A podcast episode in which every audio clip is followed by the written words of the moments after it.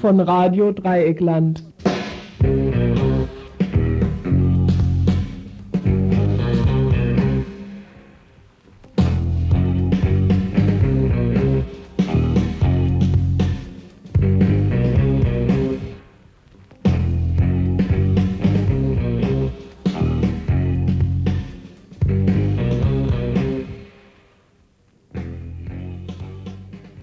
Hallo, liebe Hörerinnen und Hörer.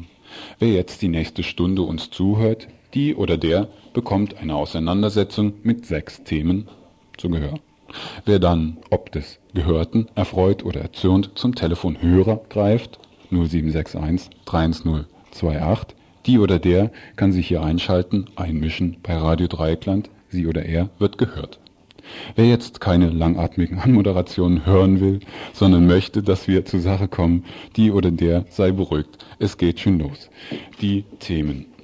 Verkehrspolitik im Elsass. Morgen eine Demonstration, dazu ein Studiogespräch, äh, ein Gespräch, ein Telefongespräch mit äh, einem Vertreter von Alsace Natur, einer Umweltorganisation dort. Dann nächstes Thema, Flughafen München. Der Flughafen in München im Erdinger Moos. Dieser wurde Montag letzte Woche, letzter Woche verschiedenster Polit, Politprominenz eingeweiht. Alles zu Ehren des größten Bayern-Idols Franz Josef Strauß. So stieg ein Jet in den Himmel, der dessen Namen trug und natürlich von dem internationalen Großflugplatz aus, der auch diesen Namen trägt. Franz Josef Strauß Airport. Wie sagte doch Streibel in seiner Festrede, ein Beispiel, wie Technik und Natur in Einklang gebracht werden.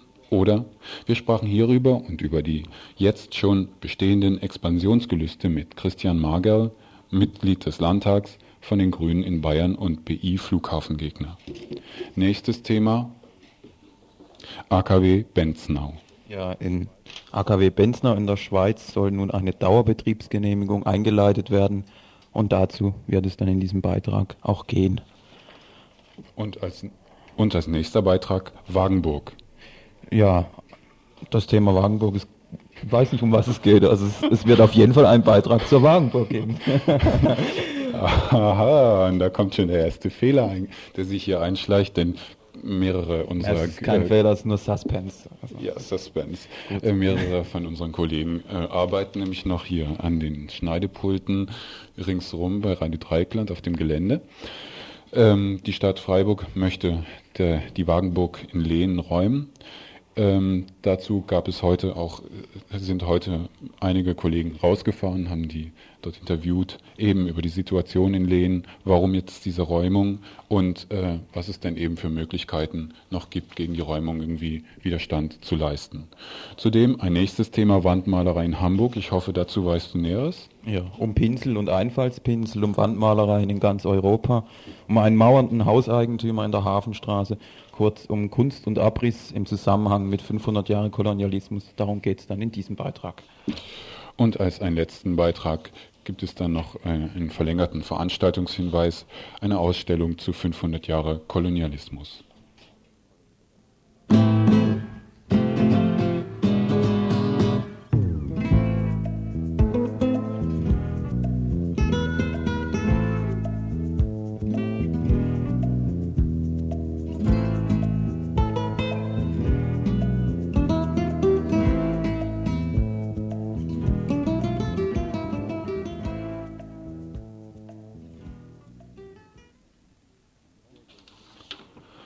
Sehr geehrte Damen und Herren, am 23. Mai findet in der ganzen Bundesrepublik ein Aktionstag Frauengerechte Verfassung statt.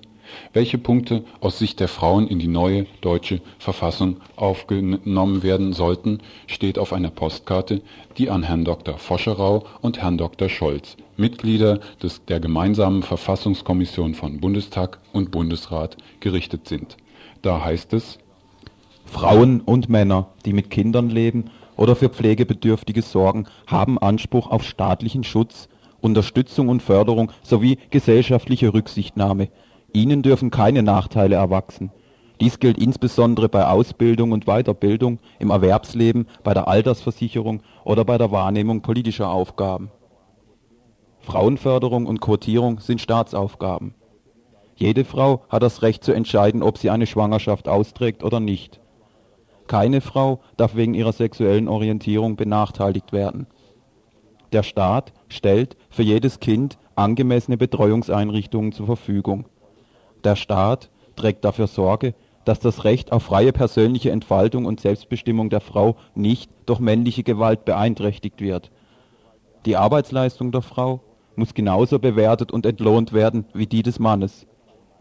Das Recht der freien Meinungsäußerung findet seine Grenzen dort, wo die Würde der Frau verletzt wird. Öffentliche Erziehung hat die Aufgabe, die Festlegung auf einseitige Geschlechtsrollen zu überwinden. Frauen, die wegen ihres Geschlechts verfolgt werden, gelten als politisch Verfolgte und genießen somit Asyl. So unwahrscheinlich es ist, dass die geballte Männerriege in Bonn solchen Forderungen sich offen zeigt, macht die Initiative doch Sinn.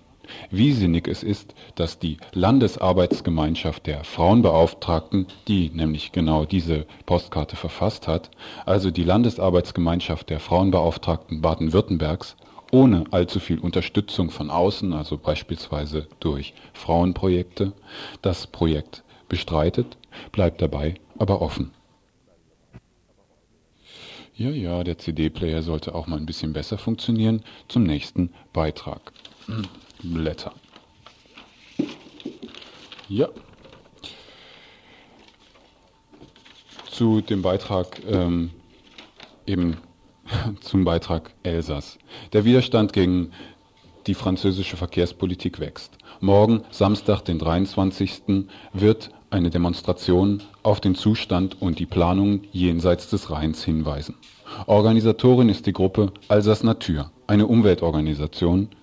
Mit einem Vertreter sprach ich heute Nachmittag. Die Demonstration am morgigen Samstag äh, zu Verkehr, warum wird die gerade morgen stattfinden? Äh, die wird morgen stattfinden, weil wir in Frankreich zurzeit eine Debatte haben über die Transportpolitik und wir denken, dass das jetzt ein guter Moment ist, um auch in, im Elsass äh, darüber zu sprechen und zu versuchen, eine andere Verkehrspolitik zu fördern, weil die äh, Behörden zurzeit immer sehr viel schwerpunktmäßig auf die Straße äh, äh Transportpolitik machen und wir finden das natürlich ähm, auf äh, Umweltsicht nicht gut und wir versuchen, dass äh, bessere Verkehrspolitik über die Bahn gemacht wird. Das Elsass äh, ist von einer Verkehrspolitik, wie sie momentan läuft, besonders betroffen, da es eben auch Pläne gibt, eine Art Industrie, großes Industriegebiet entlang des Rheins aufzubauen. Wie weit ähm, ist denn, wird denn jetzt da auch darauf hingewiesen, äh, wie, wie quasi die Industriepolitik und so weiter läuft? Industriepolitik beispielsweise auch mit Kernkraftwerken, beispielsweise auch mit der, äh, mit dem, mit, der, mit solchen Fabriken wie in Markolsheim etc. Also gibt es da Verknüpfungen oder soll das speziell jetzt auf den Verkehr bezogen bleiben? Äh, das, das bleibt hauptsächlich auf den Verkehr bezogen, aber das hat natürlich auch äh, mit, mit der Industrialisierung zu tun. Und es gibt zurzeit ein, eine, ähm, eine Reflexion vom Regionalrat äh, über, die heißt Alsace 2005, das heißt, was Elsass werden soll bis äh, dem, dem Jahre 2005. Und da steht geschrieben, dass äh, das Elsass eine Grande Region urbaine werden soll. Das heißt also eine große, eigentlich äh, städtische Region, also mit vielen Städten oder mit viel Industrie, also noch dichter besiedelt werden soll. Und das hängt natürlich mit dem Verkehrssystem zusammen. Und äh, zurzeit äh, wird von den Politikern noch vertreten, dass es einen Achs Nord-Süd geben soll, also eine Autobahn, eine Autobahntrasse, äh, die einheitlich vom Norden bis Süden Elsass geht und die auch internationalen Transitverkehr äh, anziehen soll. Und da sind wir natürlich ganz dagegen, weil das äh, eine Katastrophe wäre auf Umweltsicht und weil man jetzt ganz rasch, und das wird auch auf der europäischen Ebene jetzt gesagt, auf eine andere Verkehrspolitik umschalten muss. Ihr habt euch einige Straßenprojekte rausgesucht, gegen die ihr besonders mobilisieren werdet. Sind, sind das Straßenprojekte, die jeweils regional sind, oder seht ihr diese Straßenprojekte eben auch in einer Größe, in einem größeren Zusammenhang? Also das ist verschieden, also, aber die meisten Projekte, die gehören zu diesem Achs Nord-Süd. Und man merkt, dass jetzt eine so eine Art Beschleunigung der Projekte stattfindet, weil man ja sieht, dass der Verkehr immer noch zunimmt, Straßenverkehr immer noch zunimmt. Und Projekte, die schon vor 10 oder 20 Jahren äh, vorgesehen waren, die werden jetzt, äh, meint man, beschleunigt. Und das Projekt, das jetzt am nächsten, also am raschsten gebaut werden sollte, das ist die Autoroute du Piémont zwischen Straßburg und Stettstadt. Und wir wehren uns hauptsächlich gegen dieses Projekt, weil das ein Teil von dieser Achse Nord-Süd ist. Und wenn dieses Projekt einmal realisiert ist, dann wird es dann noch viel schwieriger, die anderen Projekte zu stoppen. Wie weit ist denn dieser Widerstand oder die, auch die Kritik am bisherigen Verkehrswesen überhaupt in der französischen Bevölkerung? Hier in der BRD wird häufig so gesagt, ja, irgendwie Franzosen sind, äh, sind nicht so sehr ja, ökologisch eingestellt und so. Und äh, da dürfte auch im Verkehrswesen vermutlich erstmal alles weiter mit dem Auto laufen. Ja, aber der Widerstand wächst ein bisschen, also hauptsächlich gegen einzelne Projekte, die die Leute nicht äh, neben in ihrem Garten haben wollen. Aber das fängt jetzt auch an, ein bisschen äh, über globale Transportpolitik zu, nachzudenken. Und äh, wir sind jetzt gerade in der Phase, wo der äh, französische Verkehrsminister eine, einen Beitrag verlangt hat von Herrn Carrère, der, der Herr heißt Carrère, und der soll jetzt auf nationaler Ebene einen äh, Beitrag schreiben über eine eventuelle Reorientierung der Transportpolitik. Also, das heißt, hoffen wir weniger Straßen, weniger Autobahnen und mehr äh, Schienenverkehr zum Beispiel. Das aber heißt, ich, aber, das ja. heißt aber auch äh, ein, ein Widerstand gegen von oben, also ein Widerstand eben beispielsweise jetzt von eurem Verkehrsminister und nicht ein Widerstand beispielsweise, der jetzt eben von, von Bürgerinnen und Bürgern, von einer Ökologiebewegung ausgeht. Oder wie soll ich das verstehen? Ja, also die die Regierung hat gemerkt, dass äh, die französische Verkehrspolitik, also hauptsächlich Straßenpolitik, sehr undemokratisch ist auch und sie sind immer mehr auf äh, Opposition getroffen an den Orten, wo die Projekte vorgesehen waren. Und das haben sie jetzt anscheinend wahrgenommen. Und sie wollen jetzt versuchen, vielleicht die Politik zu reorientieren, aber wir, wir äh, sind trotzdem nicht zu sehr optimistisch, weil wir schätzen, dass eine globale Änderung der Verkehrspolitik, so wie sie notwendig ist, noch nicht stattfinden wird man versucht jetzt ein bisschen äh, die Gemüter zu, äh, wie kann ich das sagen, also die Opposition ein bisschen zu lindern. Man versucht jetzt Beiträge zu machen oder, oder Rapports oder so und äh, um die Leute, dass die Leute nicht so ungeduldig sind. Aber wir denken nicht, es gibt noch keine Ansätze äh, aus unserer Sicht, dass die Verkehrspolitik äh, grundlegend geändert wird in Frankreich. Äh, was erwartet ihr euch äh, von der Demo? Wie viele Leute werden da vermutlich kommen? Es werden wahrscheinlich, äh, wir sind ein bisschen pessimistisch, wahrscheinlich nicht sehr viele Leute kommen, weil gerade das Problem, Transportproblem, ein schwieriges Problem ist und äh, die Leute nehmen das nicht, wahrscheinlich noch nicht so sehr wahr, dass das ein wirkliches Problem ist, auch aus der Umweltsicht und äh, das war noch immer ein schwieriges Problem. Wenn wir gegen eine Waldrodung oder sowas demonstrieren, da kommen die Leute äh, eher als für dieses Transportproblem. Aber wir hoffen trotzdem, wenn wir, ich weiß nicht, 200 oder 300 Personen sind, dass das vielleicht doch genügen wird, um äh, auf regionaler Ebene ein bisschen die Politik zu verändern. Ein bisschen die Politik zu verändern, scheint mir recht ein recht pessimistischer Ansatz. Zu sehr wurde gerade in Elsass ein kompromissloser Abbau des öffentlichen Verkehrs vorangetrieben. Im generellen Verkehrsverbund der kommenden Industrieachse Oberrhein wird das gesamte Dreieckland, also Hüben und Rüben, in einer bunten Blechlawine ersaufen. Wenn nicht Samstag, den 23.05.1992, 15 Uhr an der D 392 zwischen Lingolsheim und Enzheim zu einer Demonstration für eine ökologische Verkehrspolitik aufgerufen wird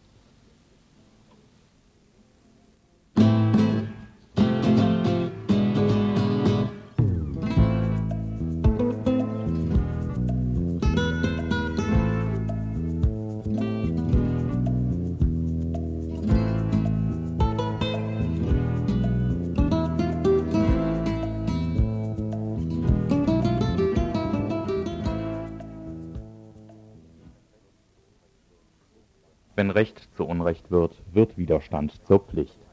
So sagt ein Plakat, das einige Menschen hochhalten.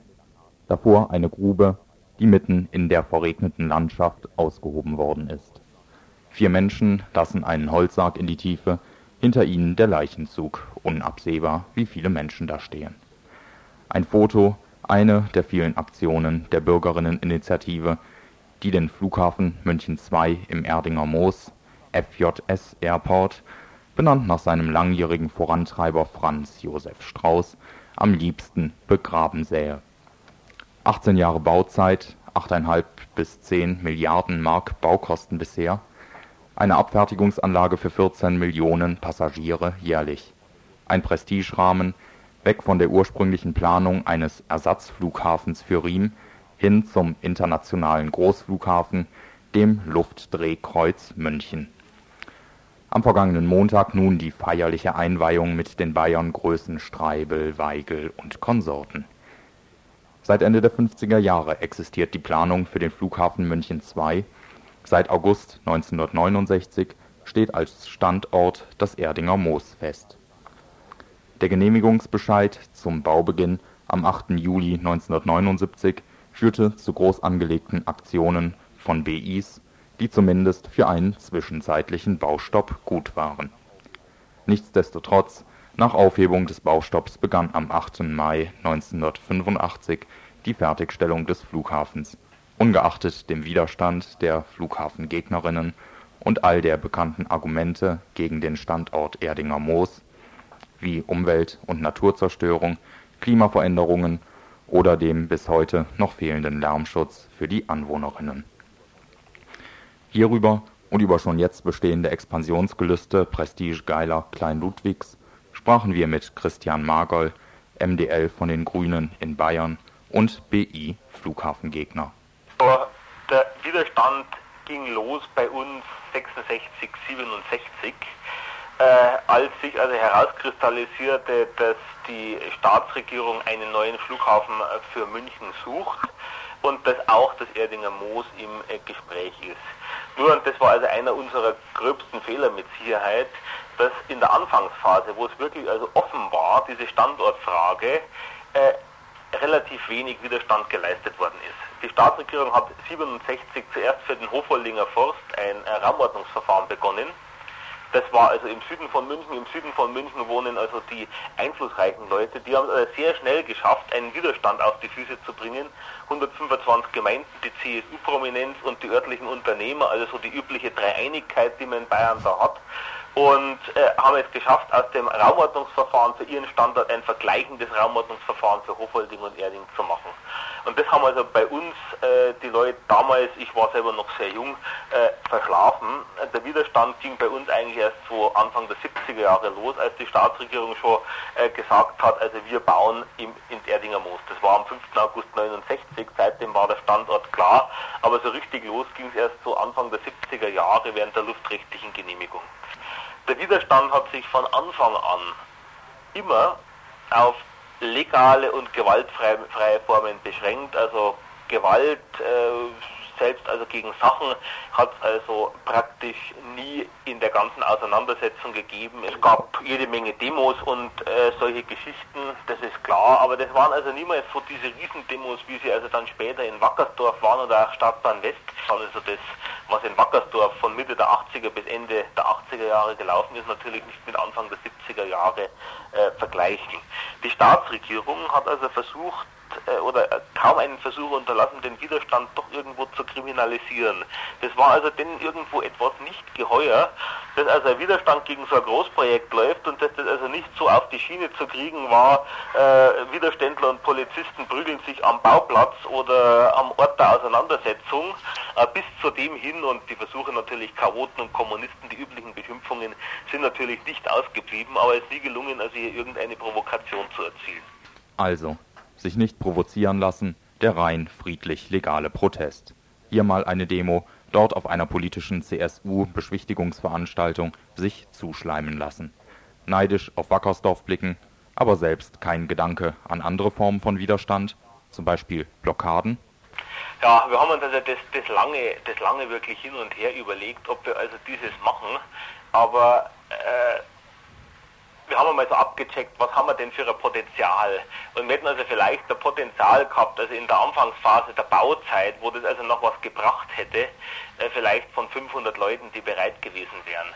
Und diese also dann auf einem 2000 Hektar Gelände, äh, das ist nahezu, wäre nahezu unmöglich gewesen. Die hätten uns von, von Anfang an gesagt, na gut, besetzt ihr hier, noch bauen wir dort hinten weiter. Das wäre also von der, allein von der Topografie her, äh, das Erdinger Moos ist also Brettel eben. Wenn wir gesagt hätten, wir sperren diese Zufahrt, hätten die gegrinst und hätten gesagt, na gut, sperrt, bleibt sitzen, solange wie ihr nur wollt an der Stelle.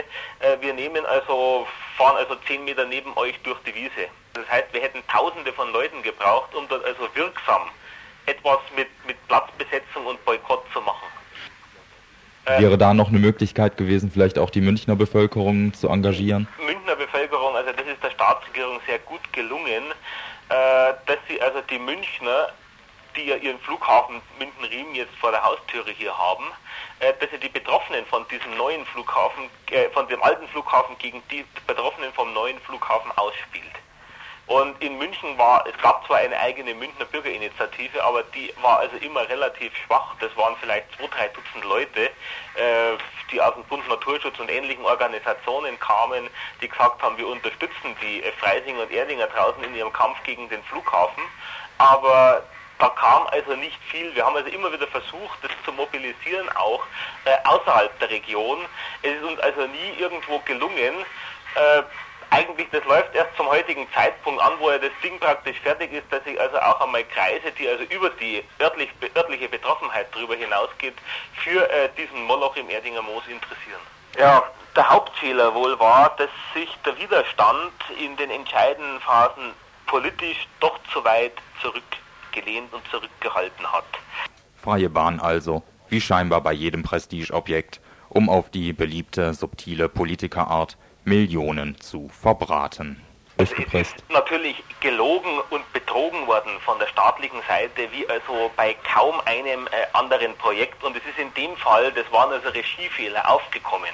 Äh, es gibt also einen Waschkorb voll Aktennotizen, äh, die hat also das Gericht die Vorlage erzwungen, um also das, was im Hintergrund gelaufen ist, aufzudecken.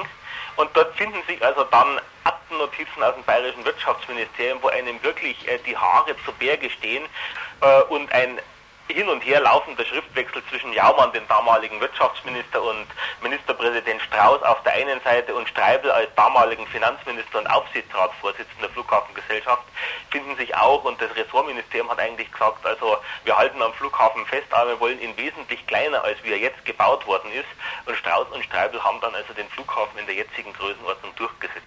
Die Industriegigantinnen reiben sich die Hände, allen voran die Lufthansa, die sich eine 760-prozentige Steigerung im Interkontinentalverkehr und einen über 1000-prozentigen Zuwachs im Frachtbereich verspricht, hat sie doch soeben erst kleinlaut verkünden lassen, dass sich das 444 Millionen Mark Defizit von 1991 nicht anders als durch die Entlassung von 1000 Mitarbeiterinnen, den Verzicht auf 21 neue Flugzeuge und dergleichen mehr kompensieren lasse.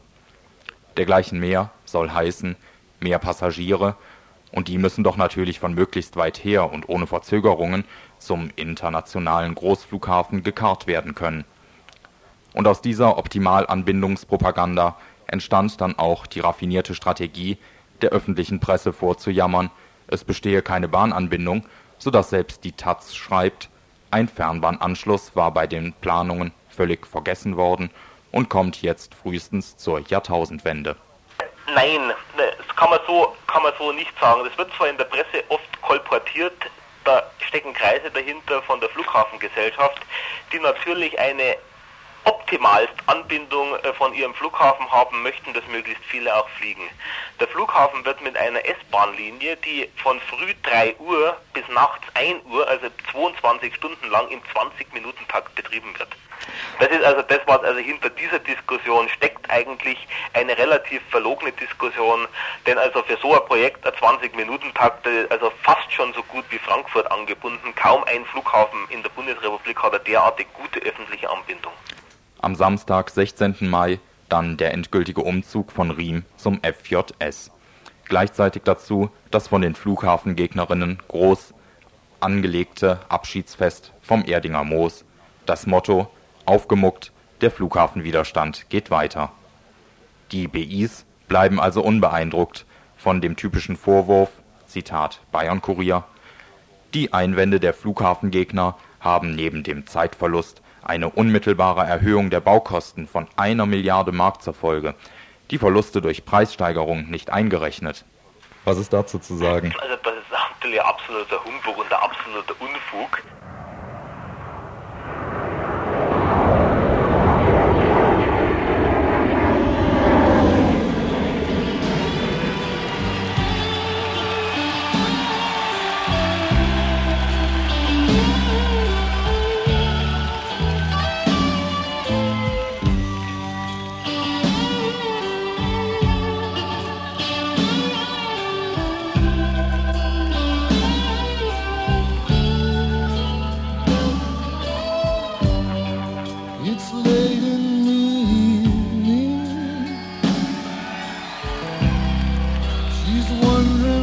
close.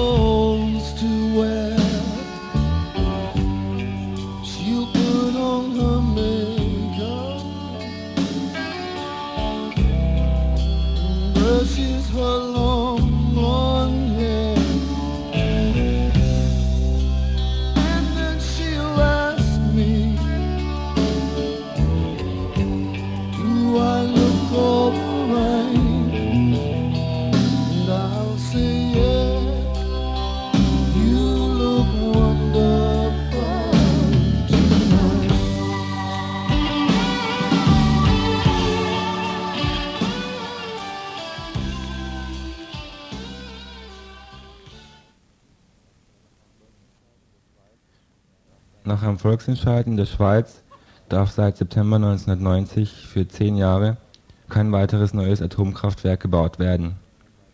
Der endgültige Ausstieg aus der Atomenergie war von der Mehrheit nicht getragen worden. Für die 20 Jahre alten AKWs Betznau II und Mühleberg haben die Betreiber nach immer nur vorläufig erteilten Betriebsgenehmigungen jetzt eine Dauerbetriebserlaubnis beantragt. Beide AKWs liegen an der deutsch-schweizerischen Grenze in der Nähe von Waldshut.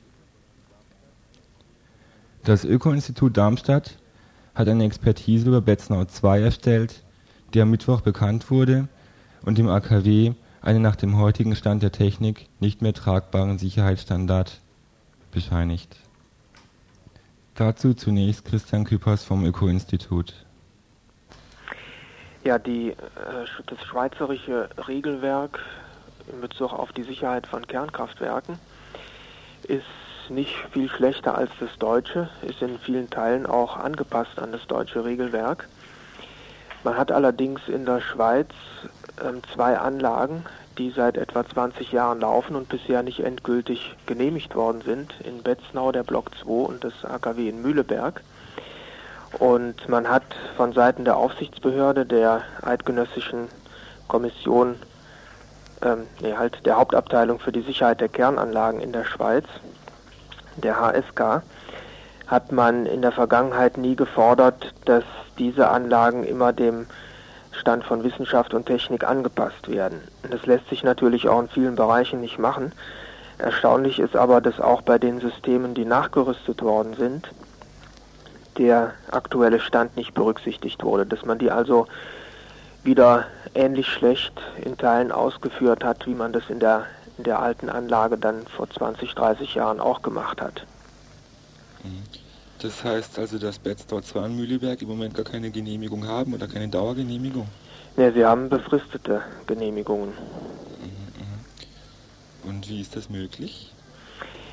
Ja, das äh, Schweizerische Atomgesetz sieht nicht vor, dass es befristete Betriebsbewilligungen gibt für Kernkraftwerke. Man hat ähm, bei diesen Anlagen das aus historischen Gründen aber immer noch, weil man die am Anfang nicht endgültig bewilligt hat. Und zwar hat man da am Anfang schon Sicherheitsprobleme gesehen und hat sich dann nicht getraut, die Anlagen zu bewilligen. Das ist besonders interessant im Fall Betznau. Da stehen ja zwei Blöcke, Block 1 und Block 2. Der Block 1 ist älter, der hat aber eine endgültige Betriebsbewilligung, ist aber baugleich. Man hat, nachdem der erste Block bewilligt worden ist, hat man erst erkannt, dass es Sicherheitsprobleme gibt. Und das hat man erkannt, bevor die endgültige Bewilligung für den zweiten ausgesprochen worden wäre. Und deswegen hat man dem keine mehr gegeben, obwohl die Anlagen baugleich sind. Und jetzt läuft er seit 20 Jahren mit immer wieder verlängerten, vorläufigen, befristeten Betriebsbewilligungen. Man hat dann immer wieder weitere Nachrüstungen durchgeführt, beziehungsweise man hat, äh, man hat über viele Jahre weg äh, die Sicherheit geprüft, ohne Änderungen vorzunehmen. Naja, und so kommt es also dazu, dass es zwei Anlagen gibt, die nicht endgültig betriebsbewilligt sind, ähm, aber das Schweizer Atomrecht sowas heute nicht vorsieht. Und was hat eure Untersuchung ergeben? Was ist falsch an Betznau 2? Ja, die Anlage hat sehr viele Schwachstellen. Das ergibt sich daraus, dass man in 60er Jahren, als diese Anlage entwickelt worden ist, nicht die erhöhten Anforderungen an die Sicherheit von Kernkraftwerken gestellt hat, wie das heute üblich ist. Man hat damals ja noch überhaupt keine, keine Risikostudie angefertigt gehabt über Kernkraftwerke. Die erste war 1975 der Rasmussen-Report in den USA. Man hat also viele Schwachstellen aus dem Grund schon nicht gekannt.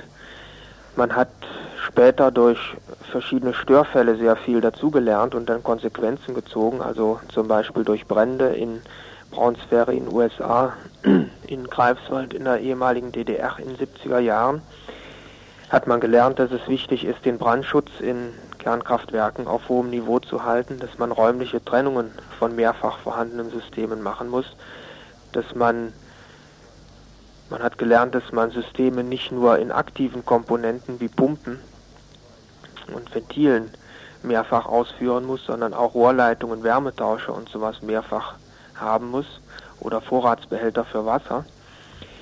Ja, und das hat man also alles erst nach dem Bau dieser Kernkraftwerke ähm, gemerkt und in die in den einzelnen Ländern in die Sicherheitsregeln aufgenommen.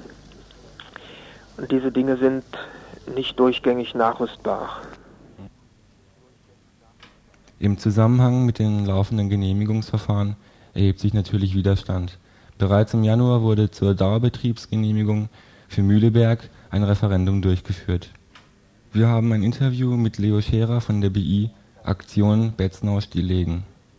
Und welches Ergebnis hatte das Das hat Referendum? irgendwie 51, weiß nicht mehr, 4 oder 5 Prozent gegen, den, äh, gegen die Erteilung der definitiven Betriebsgenehmigung und Mhm. 49 oder 48 Prozent dafür, also etwa halbe halbe, aber knapp zu unseren Gunsten. Mhm, aber bei dem Referendum handelt es sich nur um eine Befragung. Ne? Ja, das ist eben, das ist eine konsultative Befragung. Ähm, das kommt eigentlich da- daher, dass äh, also bei uns ist, liegt die Zuständigkeit für, für äh, Betriebsgenehmigungen für äh, Kernkraftwerke bei der Bundesregierung, also beim Bundesrat. Mhm, mhm. Und die, die Kantone, was bei euch die Länder wären, die können da eine Stellungnahme dazu abgeben. Und im Kanton Bern, wo Mühleberg liegt, da sieht die, die Kantons- bzw. eben bei euch wäre es die Länderverfassung, sieht vor, dass äh, konsultativ die Stimmbürgerinnen und Stimmbürger befragt werden müssen, ob sie mit der Stellungnahme der Regierung einverstanden seien. Das Und wie sieht es jetzt aus mit dieser Dauergenehmigung für Mühleberg? Das ist noch äh, hängig. Nach meinen letzten Informationen soll Größenordnung im Herbst äh, darüber entschieden werden, ob es eine Dauergenehmigung gibt und ob es äh, diese Genehmigung auch mit einer zehnprozentigen Leistungserhöhung geben wird.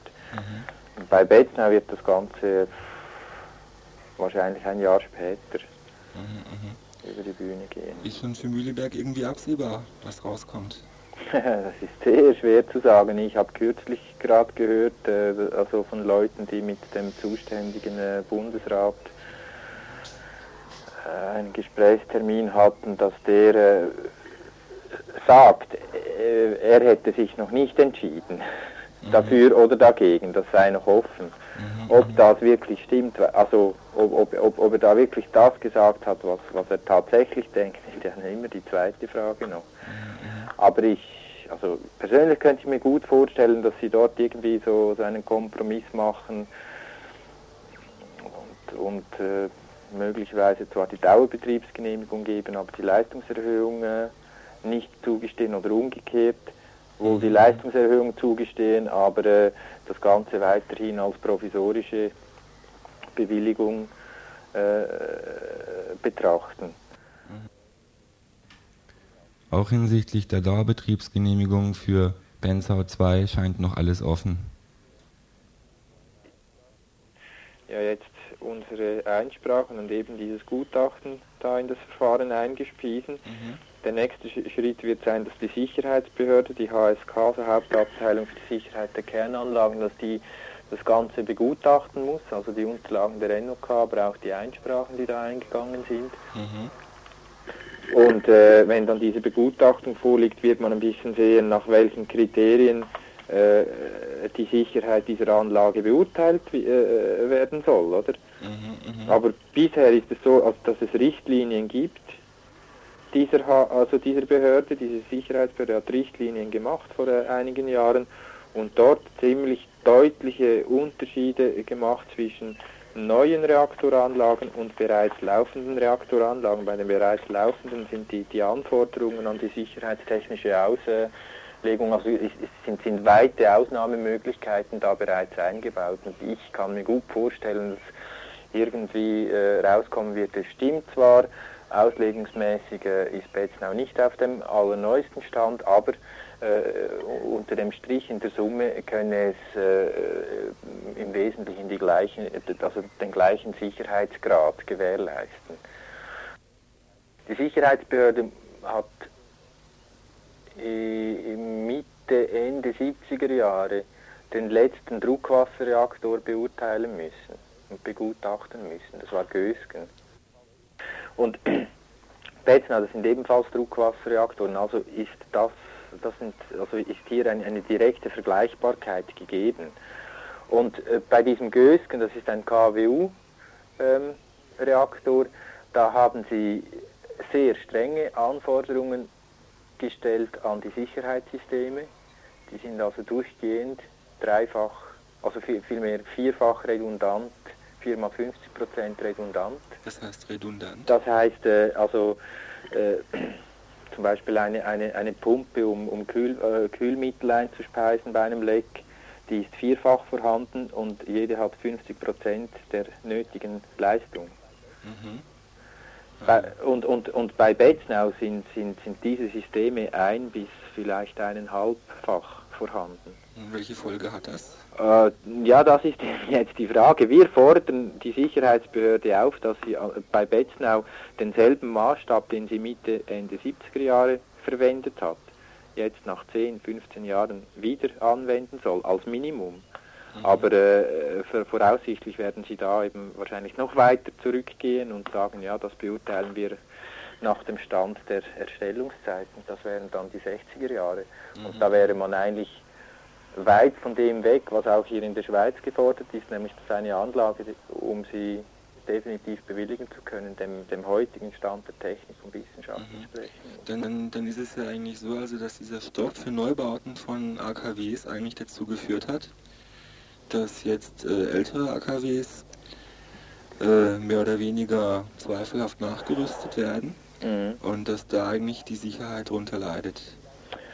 Ja, also gut, ich würde vielleicht die Verbindung mit dem Stopp äh, nicht, nicht so eng setzen. Ich würde vielleicht eher sagen, dass äh, das Bestreben, die ursprünglichen Investitionen möglichst lange wirtschaftlich ausnutzen zu können, dazu führen und geführt haben und also und dazu, dazu führen äh, können, dass eben äh, nicht der heutige Stand der, der Sicherheitstechnik als Maßstab genommen wird, sondern ein Stand von vor 15 oder 20 Jahren. Äh,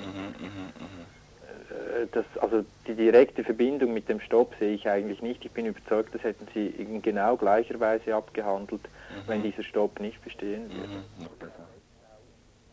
Jetzt speziell bei Betznau natürlich die, die Nachrüst, Nachrüstungsmaßnahmen, die äh, gemacht werden mussten, um da überhaupt dann ein äh, Gesuch äh, um definitive Bewilligung des Betriebs zu denken, die äh, gehen schon auf, auf also Mitte 80er Jahre zurück. Das hat vorher schon angefangen. Also die, do- dort ist das Hauptmotiv wahrscheinlich schon eher das, dass diese Anlage sehr, sehr billig erstellt werden konnte, dass man äh, jetzt äh, nachgerüstet hat in einem Umfang, der größenordnungsmäßig knapp das Doppelte des ursprünglichen Erstellungspreises äh, ist. Also insgesamt ist in diese, An in diese Doppelblockanlage ist jetzt vielleicht eine Milliarde Schweizer Franken investiert worden. Wenn man die gleiche Leistung neu installieren möchte, nach Stand der neueren bereits bestehenden Anlagen in der Schweiz, dann müsste man das zweieinhalb bis dreifache rechnen. Und ich denke also, dass, dass es vor allem eben sehr, sehr lukrativ ist, dort billigen Strom zu produzieren. Dass man das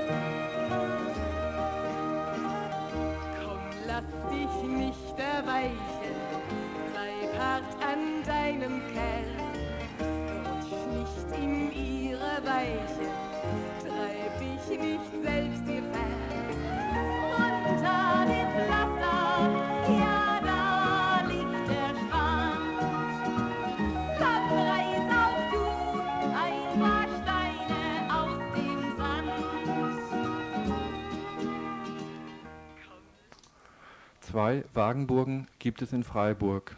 Die eine in Lehn, die andere auf dem Rieselfeld. Die eine soll am 30. September geräumt werden.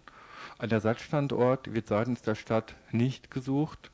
Die andere kann bleiben. Die Stadt verpflichtet sich, einen geeigneten Ersatzstandort für die Rieselfeld-Wagenburglerinnen ausfindig zu machen. So entschied es am Dienstag dieser Woche der Gemeinderat der Stadt. Wagenburg und Wagenburg ist jedoch nicht dasselbe.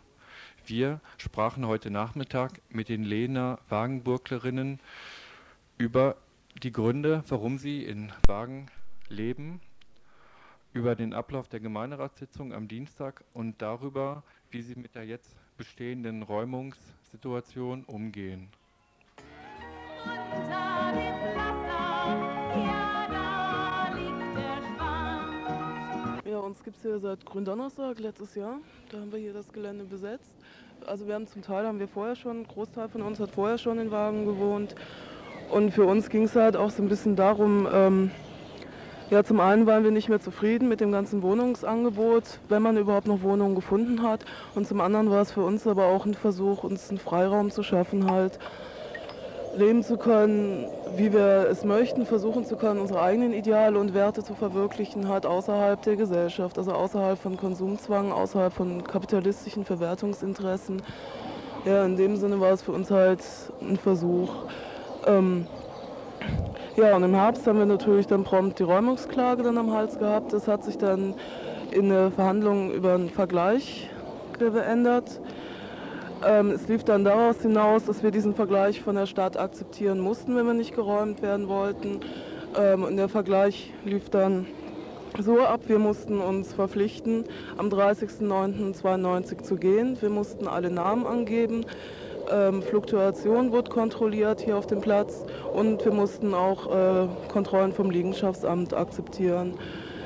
Die Stadt hat ähm, versprochen, sich in der Zeit nach einem Ersatzstandort umzugucken und das hat sich aber wohl als ziemlich Phrasendrescherei herausgestellt. Und jetzt gab es am letzten Dienstag eine Gemeinderatssitzung, wo eine endgültige Entscheidung gefallen ist. Ja, die endgültige Entscheidung war halt ganz klar, weder ein Ersatzstandort noch hier bleiben. Also die Gemeinderatssitzung ist eigentlich ziemlich übel abgelaufen. Wir haben zwar eigentlich nicht unbedingt erwartet, dass wir hier stehen bleiben können, aber was da an Sprüchen kam, das war also ziemlich übel einfach nur. Ja, kannst du da mal Beispiele nennen? Ja, es fielen halt so, so Sprüche, so ziemlich lächerliche, absurde Argumente wie, ähm, wir würden doch nur auf die Stadtkosten leben und, und von den Steuergeldern der Stadt leben, was absoluter Schwachsinn ist. Wir kosten der Stadt hier keinen Pfennig. Dann, äh, wie der Böhme dann zum Beispiel sagte, wer, die Stadt hätte doch den Vergleich in der Tasche, das Problem hätte sich doch erledigt. Dann sei die Wohnraumdichte in einer Wagenburg viel zu klein. Ähm, dann hieß es auch, dass die Tolerierung von unserer illegalen Besetzung wäre gleich die Aufhebung eines Rechtsstaates. Dann hieß es, die Legalisierung der Wagenburg in Freiburg würde wahre Völkerwanderungen nach sich ziehen. Ähm, Böhme hat sich dann sogar noch ganz stolz gebrüstet, er hätte schon 50 Räumungen hier in Freiburg vollzogen und diese würde er dann auch noch schaffen. Lass dich nicht erweichen, bleib hart an deinem Kern.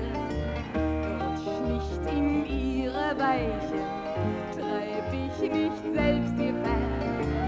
Runter mit Also zu dem Abstimmungsverhalten der Grünen, da habt ihr eigentlich darauf gesetzt, dass ähm, die Grünen äh, den SPD-Antrag äh, mit unterstützen, der ja so lautete, dass die Stadt verpflichtet wird, sich darum zu kümmern, um einen Ersatzstandort für euch. Und da haben ja Teile der Grünen nicht für diesen Antrag gestimmt. Ja, das war, fanden wir halt auch ziemlich herb enttäuschend, weil also dieser SPD-Antrag sogar eher überraschend gut war, dass, dass die SPD nämlich auch in ihren Antrag drin hatte, dass auch dieser Platz hier als Ersatzstandort in Erwägung gezogen werden sollte. Und die Grünen haben halt, es hat da allerdings auch innerhalb der Grünen wohl sehr viel Streit drum gegeben. Ähm, ein Großteil der Grünen zumindest hat dann dafür plädiert, dass äh, wir halt keinen Ersatzstandort kriegen, ähm, sondern dass halt wenn wir einen Privatmenschen finden, der uns dabei sich stehen lassen würde, dass dann zumindest so die ganzen Auflagen, die normalerweise noch dabei sind, ähm, herabgesetzt werden. Und ein Argument der Grünen war halt vor allem Wohnraumdichte, diese geringe Dichte hier. Und es ist wirklich ein Witz, wenn wir hier weg wären, dann ist hier nichts. Ne? Dann der Platz wird dann einfach nicht genutzt, dann ist die Dichte auch gleich null. Ähm, vielleicht könntest du ähm, mal was dazu sagen, wo jetzt in euren Augen so die wahren Gründe für die Ablehnung dieses Antrages zu suchen sind. Ja, die wahren Gründe, das ist, also für mich ist da ein Großteil äh, liegt, liegt in der Geschichte, dass sie uns mit diesem Riesel, mit dem Rieselfeld, mit den Leuten, die dort wohnen, eigentlich ziemlich scharf getrennt haben, um, um nicht zu sagen, äh, eine Spaltung versucht haben. So, das Rieselfeld wird bezeichnet als die wahren Obdachlosen, die am Rande unserer Gesellschaft dort leben, die ihre sozialen Probleme haben, Alkoholismus und so weiter. Da lässt sich sehr leicht äh, mit christlicher Nächstenliebe kommen. Das sind Gruppen, die sich dafür eingesetzt haben, Gespräche mit der Stadt gesucht haben. Und ich schätze mal, dass da der Stadt, die ja eigentlich da auch erst eine Räumung durchziehen wollte, klammheimlich so, ohne große Öffentlichkeit. Das haben sie erwartet, das wurde uns mal gesagt so. Und als sich dann eben diese Gruppen eingeklinkt haben, da wurde es der Stadt dann doch ein bisschen zu heiß. Lass dich nicht erweichen, bleib hart an deinem Kern. Rutsch nicht in ihre Weichen, treib dich nicht selbst dir fern. Also ich glaube, der Unterschied ist wohl auch, dass wir in Augen der Stadt, wirklich halt in Augen der Stadt, ähm, für sie noch eine viel größere Gefahr darstellen. Halt Obdachlose, wie sie halt die Riesefelder tituliert haben. Klar, die passen halt noch irgendwie in die Gesellschaft rein. Und, aber während wir, die wir halt nicht absolut abgefuckt wirken, ähm, wir sind da halt dann schon eine ganz andere Gefahr. Ne? Also so sieht halt die Stadt das. Ja? Dass, ähm, wenn wir noch relativ normal Lebende dann anders äh, leben wollen, dann ist das natürlich die Gefahr für die Stadt, dass das wir halt echt was Attraktives darstellen könnten, dass halt noch viele andere Normalbürgers äh, auch auf die Idee kommen könnten, so wie wir zu leben. Und da hat die Stadt anscheinend ziemliche Paranoia vor. Und was ich dann halt schon noch dabei verrückt finde, dass die Stadt uns anscheinend so fürchtet, dass sie uns sofort platt treten muss. Also dass wir anscheinend doch mehr Macht haben, als, als wir das eigentlich erstmal gedacht hätten. So. Die gesamte Gemeinderatssitzung kam für uns eigentlich an als, ja, als eine Kriegserklärung. Eine Kriegserklärung gegen all das, was eben anders ist als das schon Bestehende. Also wir haben auch gelernt, so gleichgültig ob militante Aktionen oder Kooperationsvorschläge, egal ob Pflastersteine oder nette Worte, anders bleibt eben anders und ist damit nicht erlaubt in diesem ach so netten sozialdemokratik-grünen Städtel Freiburg.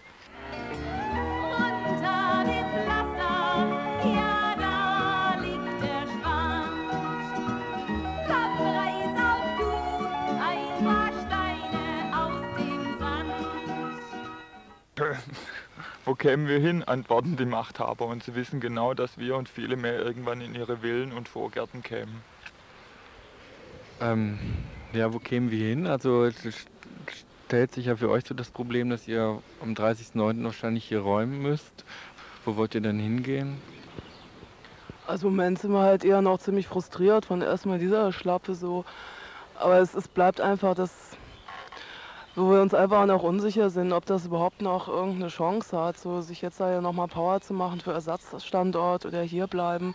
Also wir sind da im Moment einfach noch unklar, wir wissen einfach auch noch nicht genau, was wir machen sollen. Also sehr viele Möglichkeiten haben wir da wohl nicht. Obwohl unsere einzigste Möglichkeit ist halt, wir haben Räder unterm Wagen, wir können irgendwo hinfahren und wir werden auch irgendwo hinfahren, wenn wir hier wirklich definitiv runter müssen. Und wohin, das wird die Stadt dann sehen. So.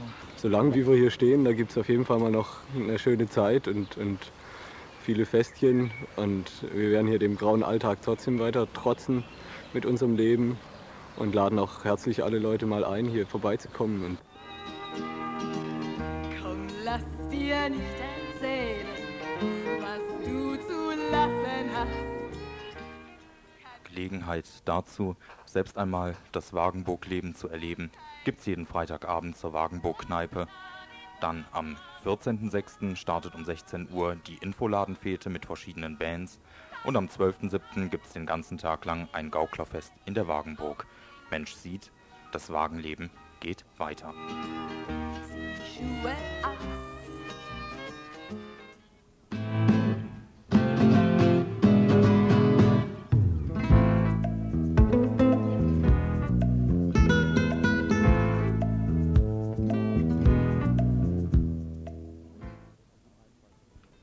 Pinsel geht es nun im Folgenden und um Einfallspinsel. Genau genommen geht es um eine Wand in der Hamburger Hafenstraße, die nicht mehr in die ewig gleiche, stumpf und blind machende Oberfläche einer Handelsmetropole, den farblosen Mietssiedlungen, dem Touristenglamour und den hellen Betonkübeln der Bonzen, die wie weiße Fettaugen aus der Fassade schimmern, hineinpassen will. Wandmalerei in Lateinamerika, eine schon länger verankerte Ausdrucks- und Aktionsform, soll nun auch in Europa Verbreitung finden. Das europäische Wandmalprojekt 1992 aber ist nicht nur von der Tradition der Wandmalerei in La- in Lateinamerika inspiriert, sondern hat auch die 500-jährige Eroberung und der Widerstand in Lateinamerika selbst zum Thema. In etwa 30 bis 50 europäischen Städten sollen im Sommer Wandbilder entstehen. Ein Mitglied der Kultur Cooperation e.V., die dieses Projekt trägt, erklärte mir es noch etwas genauer. Bei diesen äh, Projekten sollten lateinamerikanische Künstler und Künstlerinnen teilnehmen, die hierfür also eingeladen werden und äh, deren Reise auch finanziert wird. Und Die Düsseldorfer Gruppe Farbfieber und die Hamburger Gruppe hatte bereits mit lateinamerikanischen Künstlerinnen und Künstlern zusammen in Deutschland Bilder erstellt und dann im Austausch dazu auch in Lateinamerika, etwa in Nicaragua. Die, inhaltliche Gestaltung bleibt natürlich der jeweiligen Gruppe überlassen. Die 30 bis 50 bilden übrigens ein breites Spektrum, das sich ideologisch nicht unbedingt auf eine enge Schiene klemmen lässt.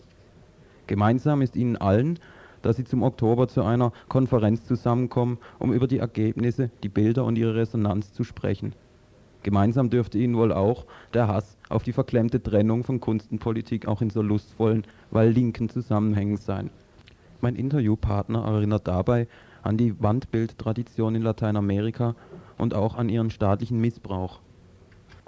Äh, ja, fangen wir am besten Lateinamerika an. Also da gibt es natürlich eine ziemlich starke Tradition. Äh, angefangen hat es mit der mexikanischen Wandmalbewegung, äh, hat sich dann hat sich dann übers, über ganz Lateinamerika ausgebreitet, also mehr oder weniger. Und äh, ich meine, der Unterschied zu hier ist schon ziemlich deutlich, dass dort kulturelle Ausdrucksformen ob jetzt Wandmalprojekte oder äh, Musik, äh, Dichtung, äh, Poesie, äh, Literatur überhaupt, äh, die haben dort natürlich schon eine viel stärkere Entwicklung, viel stärkere Auseinandersetzung darüber auch. Also von daher auch eine Entwicklung. Und sie haben auch, äh, sie werden auch wesentlich mehr genutzt als, äh, als überhaupt eine Widerstandsform. Das ist vielleicht auch so, so ein Unterschied äh, für hier, dass äh, so kulturelle Aktionen, künstlerische Ausdrucksformen mh, viel weniger so einen Standpunkt in einem linken oder politischen Rahmen Mhm. haben, also linken politischen Rahmen, dass, dass sie dafür genutzt werden. Also da ist, äh, da werden sie also von der staatlichen Seite viel wesentlicher genutzt. Die wissen genau, äh, was das für, ein, äh, ja, für eine Kraft hat und die, da powern die total rein. So. ne? Wandmalerei hat es so an sich, dass sie ziemlich lange hält. Länger als jene dünn verklebten Plakate, die der nächste Regen wieder wegwäscht. Allerdings auch nur, wenn sie, wie bei diesem Projekt, öffentlich akzeptiert und sogar unterstützt werden. Heimliche Gemälde rufen in der Regel kommunale Übermalbrigaden aus ihren öffentlichen Löchern. Und was passiert nun, wenn ein solches ursprünglich öffentliches Bild ausgerechnet an einer Fassade in der Hamburger Hafenstraße gemalt werden soll? Es gibt eine einstweilige Verfügung des Eigentümers. In der Hafenstraße funktioniert es seit etwa zehn Jahren so, dass die Bewohner und Bewohnerinnen die notwendigen Arbeiten an den Häusern selbst erledigen. Vom Dachdecken über den Innenausbau bis hin zu Fassadenarbeiten. Schon früher hat es deswegen wiederholt Stress darum gegeben. Oft hing es mit politischen Äußerungen zusammen, die zum Beispiel im Zuge von Fassadenrenovierungen entstanden. Immer aber steckte auch das Interesse des Senats dahinter, die Häuser sollen über den Köpfen der Bewohnerin zusammenfallen. Das Thema Hafenstraße sollte sich so also von selbst erledigen. Auf diesem Hintergrund muss also auch die Schikane gegen dieses neue Wandbild gesehen werden. Mit dieser Verfügung des Eigentümers, das bereits aufgebaute Gerüst wieder abzureißen, sollen also gleich zwei Fliegen mit einer Klappe geschlagen werden. Ein unerwünschtes Wandbild soll verhindert werden und die notwendige Renovierung der Außenfassade ebenfalls. Da haben wir es wieder. Bitte keine Verquickung von Kunst, Politik und Alltag. Trotzdem wird die Wandmal Gruppe Hamburg am Sonntag, dem 31. Mai, mit den Malarbeiten für das Wandbild beginnen. Übrigens ist das Verbot auch ein Schlag unter die fiskale Gürtellinie. Der Flug für den kolumbianischen Mitmaler Daniel Pulido ist bereits vorfinanziert. Für die Malaktion am übernächsten Sonntag wird natürlich zur Unterstützung aufgerufen. Für hier in Freiburg gibt es außer der Möglichkeit, nach Hamburg zu fahren, noch andere Unterstützungsmöglichkeiten. Aus dem Kulturbüro drin. Und ähm, konkret ist es so, dass äh, die uns jetzt um Unterstützung bitten und diese Unterstützung könnte so ausschauen, dass wir bei ihnen anrufen. Das heißt Privatpersonen, Künstlerinnen, Künstler, Kulturschaffende, äh, alternative Gruppen, also auch das Radio wäre nicht schlecht, oder Medienwerkstatt und so weiter. Und eben sich bei der Kulturkooperation melden, um so eine Solidarität äh, auszudrücken, äh, ja, um es so zu unterstützen. Und damit endet dieser Beitrag auch ganz unkünstlich mit einer Telefonnummer, nämlich die des Kulturbüros Dritte Welt in Hamburg.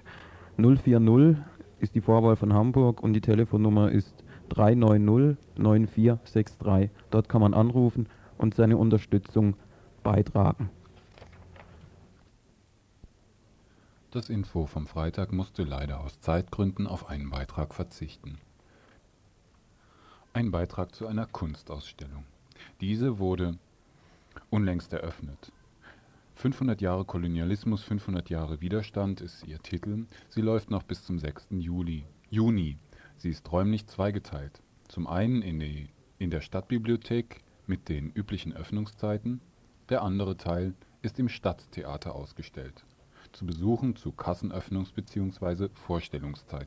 Das zu der Veranstaltung. Eben ein Beitrag dazu läuft am Montag dann im Info zwischen 18 und 19 Uhr. Das war dann das Tagesinfo von Radio Dreieckland.